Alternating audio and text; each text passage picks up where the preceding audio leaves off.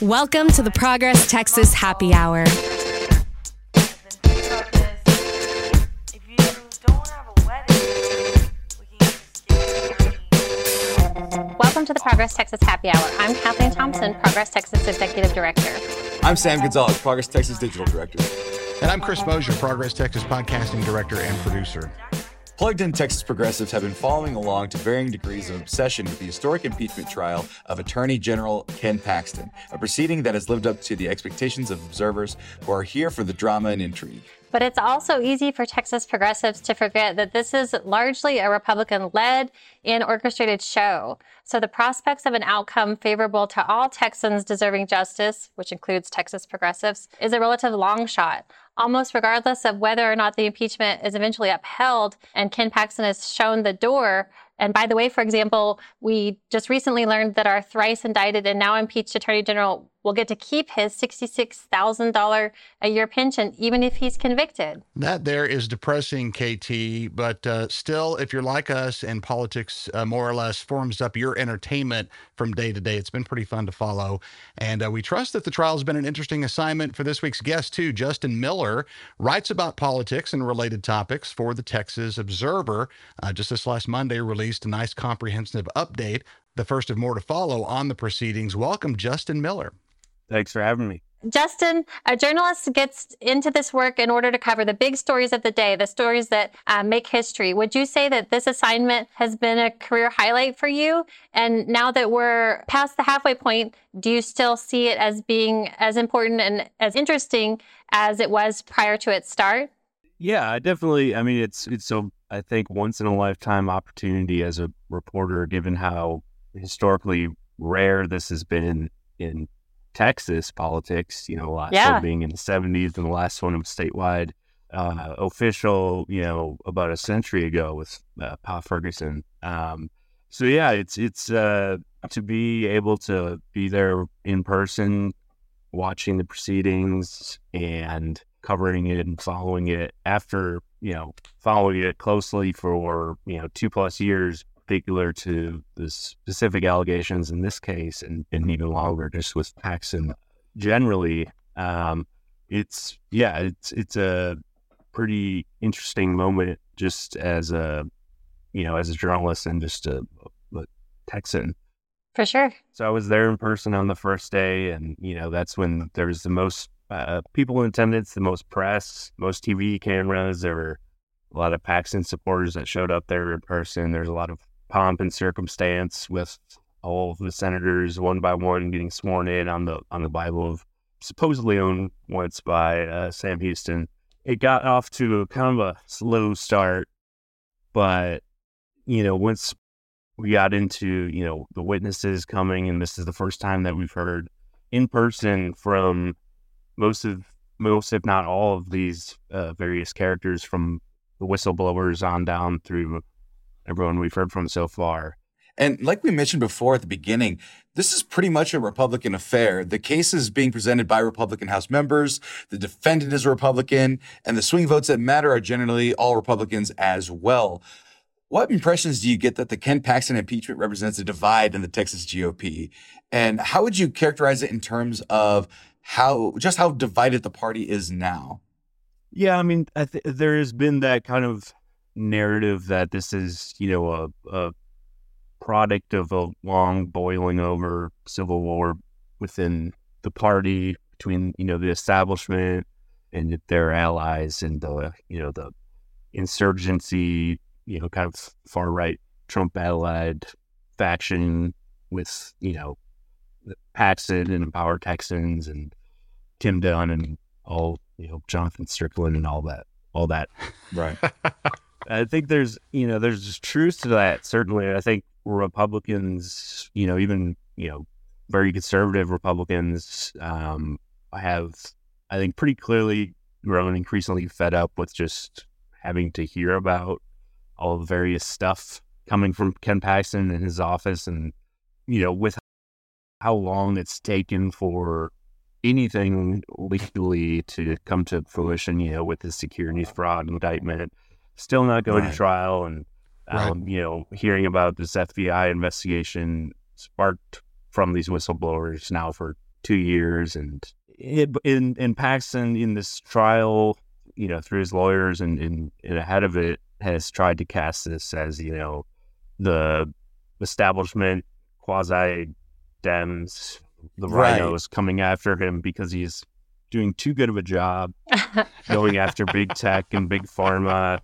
what I described, uh, I believe to Chris, I or even the chat, I wrote in is the defense. He's not guilty because he's so cool. He's so handsome. He's so good at his job. He could do a kickflip. It was like enough is too much, guy. Like we get it. He's Yeah, he's a kind and gentle soul who would never, uh, you know, do anything wrong, and and Right. and that this is all, you know, this is the the Bushies coming back from the dead through Yeah. George P. Bush. No. That name Johnny check was- Sutton, like that's right. Odd. That's right. The Bush was coming back. The other one that got me was my wife is sick right now, and I'm here defending Ken Paxton. Forget her. Ken Paxton deserves to be defended over my sick wife. oh my lord. What? who who he also who he also mentioned made made sure to note that she his wife does not like Ken Paxton. Yes. Yeah, that's right. So I'm here defending Oh. a guy my wife don't even like because that's how good of a guy he is. I mean, we What? we kind of josh around here a little bit, but but that actually is a, a pretty uh, a close to you know part of what the, the the core of the defense was was that the the voters know about all this, and the voters are cool with it because they like Ken. So why are we even here? I mean, that was a primary part of the way they were trying to defend this whole thing.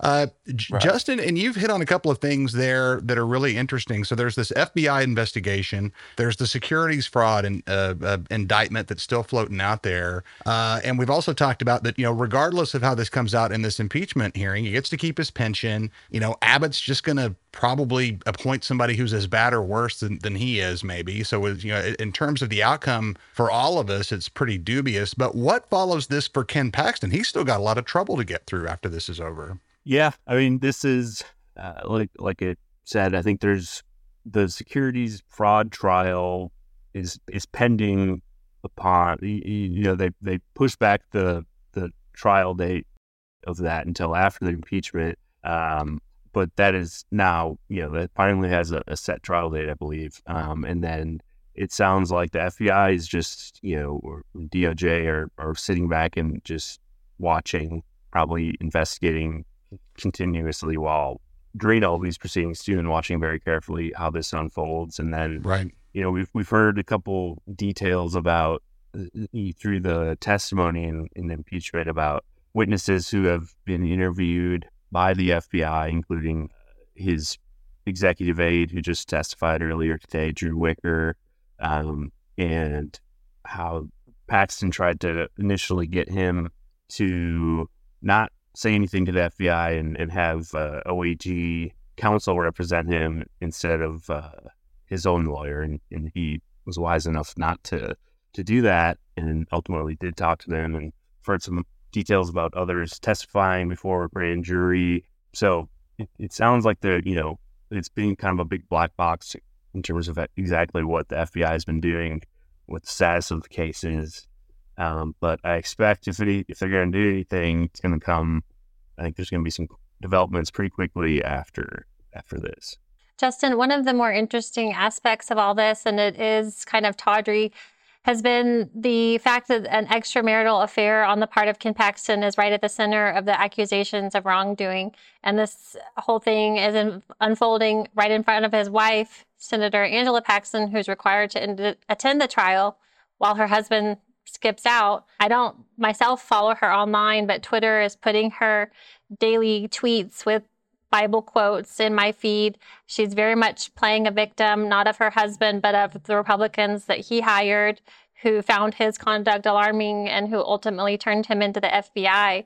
Can you give us a sense of how other participants seem to react to all this? Does there appear to be sympathy for Senator Paxton? And how do you read the vibes coming from her through these long days of testimony?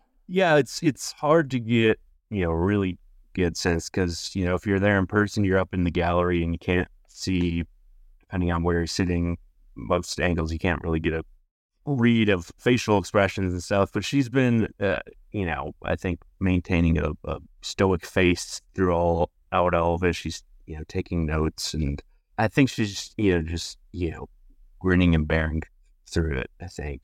Um, So it is it is a uh, imagine a very strange internal dynamic within the Senate, given how you know sensitive a lot of the allegations of the affair are, and you know there's that that was first broached yesterday uh, by the testimony from Paxton's former chief of staff, Missy Cary, about how she found out about the affair and confronted Paxton, and how she was there at the meeting where Ken and Angela uh, revealed that, that Ken had been having an affair and all of that. Um, hmm Wow. so it's uh, what what hasn't happened yet, and I think is is the reason why this affair is even part of this whole thing is that it's part of alleged bribery that you know quid pro quo where Right. you know Paxton did these things in exchange for you know getting uh, his kitchen remodeled by Nate Paul and uh, Nate Paul giving a job to his alleged mistress um, so she could be in Austin and be closer to him. We haven't gotten to that yet. Could it possibly be that uh, that this started out with perhaps Nate Paul finding out about this affair and Paxton trying to maintain Nate Paul's silence? That almost, I mean, I don't, I don't know if I read that or if that, if my brain just went there. Has that been kind of any of the narrative when we're talking about this affair? Uh, it could be. I mean, there's whistleblowers testified that they believed that Paxton was under distress in certain moments, or uh, right. that he was subject to blackmail. Like he had a um, gun to his head. Somebody said right, that. and explicitly believed that the affair had some sort of role in that. So yeah, whether it was you know as a favor or um, you know ultimately you know this was a leverage that Nate Paul had in some form uh, remains to be seen. That was my thinking too, Chris. That one of the whistleblowers used the word that frantic. That Ken Attorney General Right. Ken Paxton was acting frantic. So I, think the word extortion was was used as well. But but I haven't heard that, that that's the allegation. But that's sure what it sounds like. It's just it's easier to imagine that it would be something that Ken Paxton was trying to maintain a secret rather than that he was paying his buddy back for redoing his kitchen. You know, that's that's that's the first of those seems more likely. Right. And and it, it's a kitchen that's apparently ugly, which is why it could never have been redone. It's I've been to the radial kitchen. tile, radial tile. It's certainly not Radial tile. Exactly. The amount of the amount of time and and theatrics that Buzbee has dedicated to the kitchen uh, countertops since this whole thing came out. is- Right. I was half inclined to hear him say, "Yeah, it has tile like you, the normals." Like it was like that's how Oh, he, removed he, he seemed he, from ba- it. You know. they, he effectively said that. You know, these are Yeah. penny pinching. Uh, the penny pinching Paxtons can hardly couldn't even afford to do the remodel they wanted to, and you know they don't have hardly any money. So Exactly. There's just it was it was it was over the top. I watched the first day and I was like, I'll just read the updates. I can't do this. But speaking of Senator Paxton, Justin, you also recently released an investigative piece in the Texas Observer on her involvement with a matter that so far hasn't been really coming into the orbit of the impeachment trial. Can you give us a breakdown of what's happening with all these shell companies and the government of Kosovo? Yeah, so as far as I know, this is completely unrelated and will not come into the impeachment trial at all. Um, s- and but this was, you know, something I've been you know, digging into for weeks ahead of the impeachment, and learned that Angela Paxton had served on the board of directors of this company called Multiband Global, which is owned and run by a guy named James Frinzi, who is a former lobbyist in Austin and who says he's, you know, best friends, longtime best friends with Ken Paxton. And I guess as part of her role on the board, when they were the Paxtons took this trip in to Europe back in the summer of 2022, which has been reported on notably because of the lack of information about it, orig- uh, you know, before this. Um, and I learned that one part of the trip that was not even disclosed in prior records was that they went to Kosovo to meet with this parliamentary committee, an official meeting about um, 5G, cybersecurity, and the need for U.S. Uh, involvement in expanding, you know, that type of technology in, in Kosovo. But the upshot is there's still a lot of questions, I think, about the nature of their involvement with that company and with Frinzi himself. Um, that you know, um, continuing to report on that when I can find the spare time during the, the, proceedings too. So Well, we'll uh, we'll keep following that for sure. And you know, one interesting thing about uh, about this whole thing has been uh, certain people seem to be deserving of some sympathy uh, for potentially having been used or sort of misled or you know fired without cause. And there there there just there are a lot of uh, you know victims in this situation to a certain degree. Um, and you know, kind of having chosen sides, I think you know, with with our bunch here at Progress Texas, I'd kind of thought that uh, we would discover that this outside lawyer uh, that Paxton had hired to kind of do his bidding uh, on the behalf of Nate Paul without the knowledge of the office would be kind of one of the bad guys. But it turns out that Brandon Cammack is a relatively young and somewhat inexperienced lawyer, is kind of fresh faced and right out of law school. And Paxton brings him in and sets him up with this case that's going to take guts to tackle. And of course, it seems like a great big opportunity for him. You can see that being rather exciting for a young lawyer. And then he gets basically hung out to dry, and That's now right. they don't even want to pay him at this point. Should we uh should we be feeling sorry for Brandon Cammack about this point, Justin? Yeah, I mean, I think the House in their questioning definitely tried to pull together that that kind of impression of you know this this young lawyer who was was taken advantage of and and you know used made to be a, kind of a useful dupe um, in this Yep. whole thing.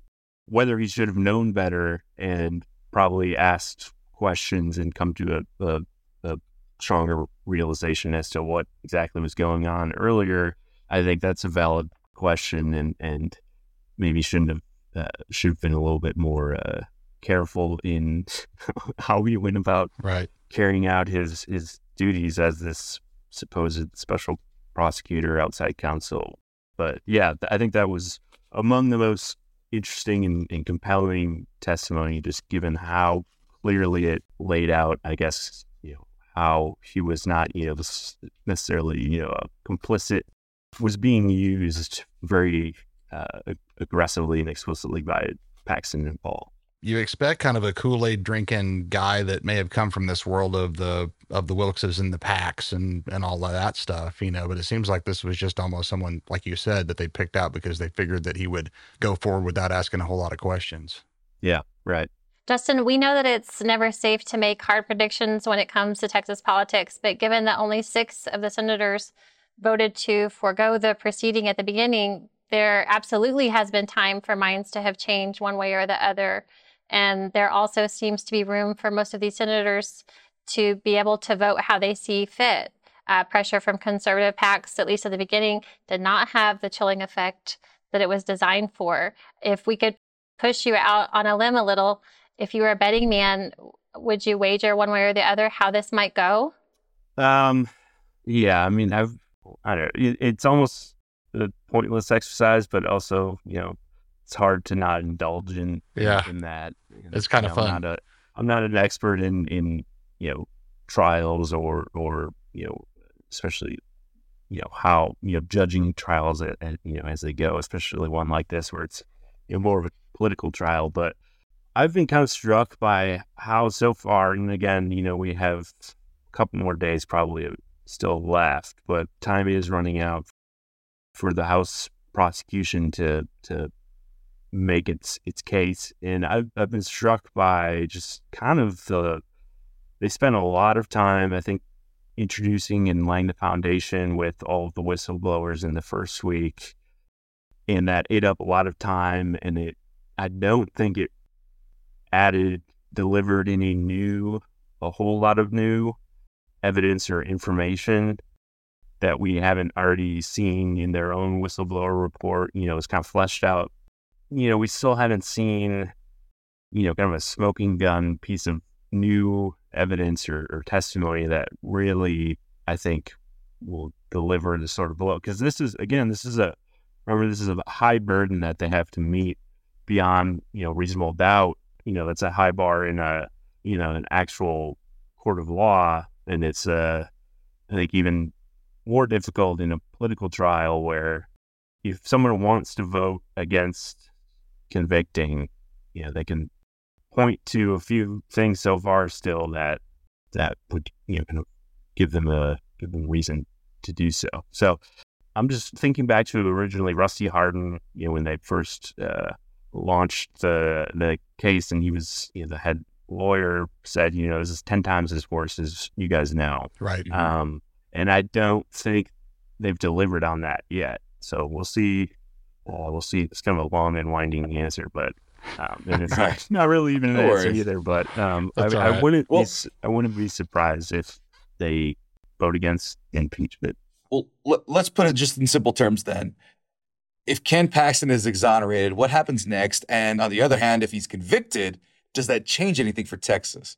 If he's convicted, and I, I think I forget if they have to vote as well, you know, come to a conclusion to remove him from office based on the vote to convict. But assuming he's remo- removed from office, you know that I think regardless, it's going to be there's going to be a continuing internal battle within the Republican Party.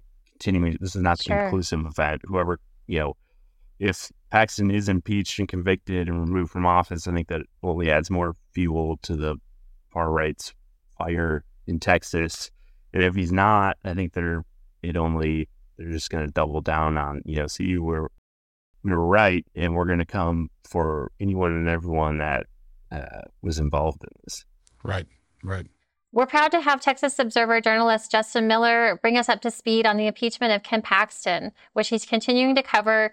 Justin, thank you for your great work and for your time today on the show. Appreciate it. Have a good one. Thanks to digital director Sam Gonzalez, podcasting director and producer Chris Mosier, and listeners, thank you. At a time when other nonprofit Texas media companies are laying off staff or even coming close to closing, our work is more important than ever. We're shaping the narrative in traditional media, blogs, social posts, and pods, but we need your help to continue. Just 21 more new members will help us reach our September member drive goal. Please head on over to progresstexas.org to donate. Please subscribe to us on your favorite podcast app, and if you're opinionated like me, leave us a review. Y'all take care. Progress Texas Happy Hour is a production of Progress Texas, a rapid response media organization promoting progressive messages and actions.